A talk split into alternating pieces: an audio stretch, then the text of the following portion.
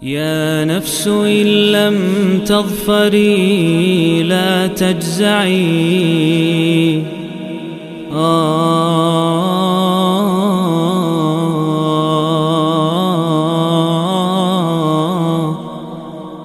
Bismillahirrahmanirrahim. Alhamdulillahirabbil alamin wassalatu wassalamu ala sayyidina Muhammadin wa ala alihi wa ashabihi ajma'in. Amma ba'd.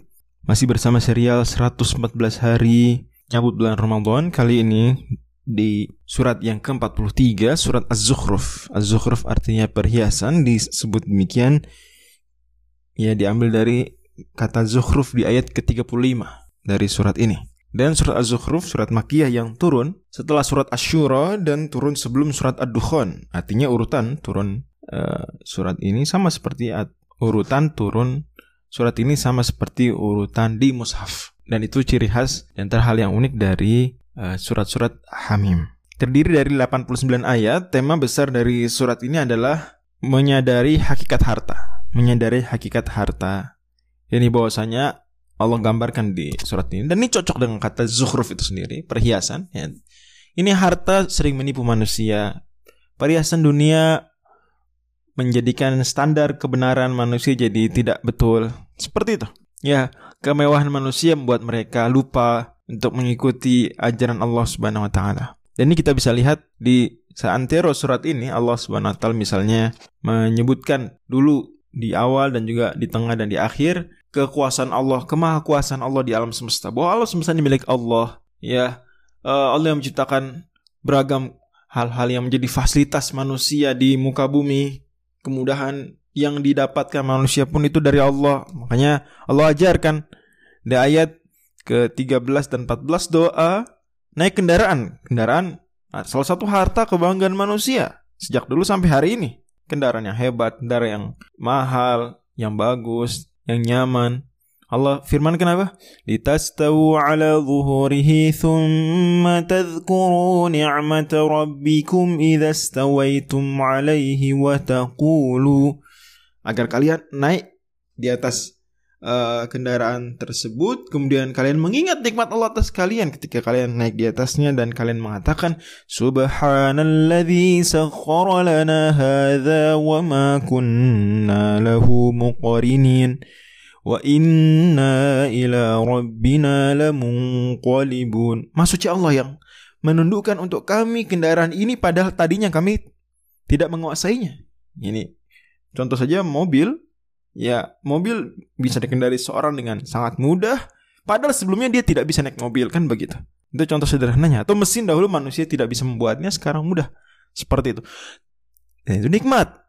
Nah, itu harus disyukuri, harus diingat. Makanya lebih dari itu bahkan Allah Subhanahu wa taala kemudian ajarkan bahwa itu tidak boleh menipu kalian dari akhirat. Itu sementara. Wa inna ila rabbina lamunqalibun, dan sungguh kami hanya kepada Tuhan kamilah akan dikembalikan. Dan seterusnya lain-lain. Allah juga gambarkan dan hikayatkan kepada kita orang-orang lintas generasi yang tertipu ya dengan gemerlapnya harta. Firaun misalnya. Di ayat lima puluh satu Allah Subhanahu wa taala sebutkan Firaun ini di antara yang membuatnya congkak tidak mau beriman adalah mengatakan wanada Firaunu fi qaumihi qala ya qaumi alaysa li mulku misra wa hadhihi al-anharu tajri min tahti. Hey, kalian wahai penduduk Mesir, ya, bukannya kerajaan Mesir ini milikku dan sungai Nil ini mengalir di bawahku, di bawah kekuasaanku. Kalian tidak lihat? Dan seterusnya, seterusnya. Kemudian Firaun mencemooh Nabi Musa seraya mengatakan falaula ulqiya alaihi aswiratun min dhahabin aw jaa ma'ahu al-malaa'ikatu muqtarinin. Kalau memang Musa benar, kenapa dia tidak datang bawa perhiasan-perhiasan dari emas atau datang bersama malaikat? Allah juga sebutkan orang Quraisy di ayat yang sebelumnya. Misalnya di ayat tiga puluh satu Allah Subhanahu wa taala firmankan وَقَالُوا لَوْلَا نُزِّلَ هَذَا الْقُرْآنُ عَلَى رَجُلٍ مِنَ الْقَرْيَتَيْنِ عَظِيمٍ. Ya, ini orang-orang Quraisy mengatakan, kenapa yang ditunjuk jadi nabi adalah si Muhammad, bukannya orang yang diagungkan di salah satu dari dua kota ini. Ini di Mekah Al-Walid Ibn Mughirah misalnya, dan di Taif Arwah bin Mas'ud misalnya. Yang mereka, ya, orang dimaksud As-Saqafi dan Al-Walid Ibn Mughirah Al-Makhzumi, orang-orang kaya, orang terpandang. Kena malah Muhammad. Jadi mereka tertipu, menjadikan standar kebenaran itu adalah kekayaan. Oh, kalau kaya berarti benar, kalau miskin berarti salah, tidak layak menjadi tokoh pembawa panji kebenaran, tidak layak menjadi penyeru kepada jalan Tuhan. Makanya kata Allah Subhanahu wa taala, "Ahum yaqsimuna rahmatar rabbik." Memang yang bagi-bagi rahmat dari Tuhanmu itu mereka. Ya, kalau benar itu ini kalau kalau berada di atas kebenaran kasih kaya. Kalau salah kasih miskin, enggak. Banyak orang benar agamanya miskin di dunia. Banyak orang yang kaya raya menyimpang agamanya.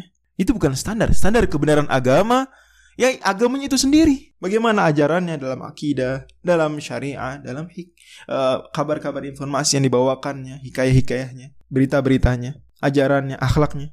Bagaimana memandang dunia, menjawab pertanyaan-pertanyaan kehidupan. Bukan pengikutnya kaya atau miskin, enggak. Karena tuh pada akhirnya hidup tidak hanya dunia.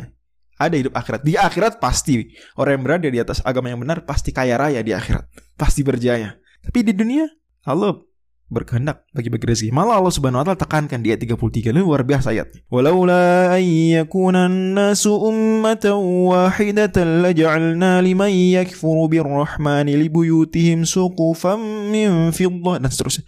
Wa ma'arij 'alaiha yadhhar wa libuyutim abwaab surran 'alaiha yattaquna wa zukhrufa. Kalau andai Allah Subhanahu wa taala tidak mengkhawatirkan manusia ini semuanya kafir, jadi satu umat yang kafir, Allah akan berkehendak dan akan memberikan kepada orang yang ingkar kepada Allah, justru diberikan kekayaan, diberikan perhiasan, diberikan emas, perak. Jadi kalau ada yang ingkar kaya, Allah di dunia justru Allah kasih apa? Kekayaan dan perhiasan.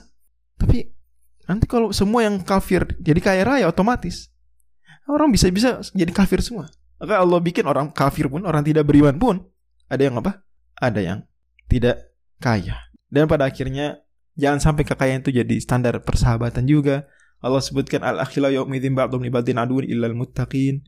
Ya, semua orang akan jadi musuh kalau di dunia relasinya dibangun. Bukan karena takwa, tapi misalnya karena harta. Wallahu a'lam bishawab.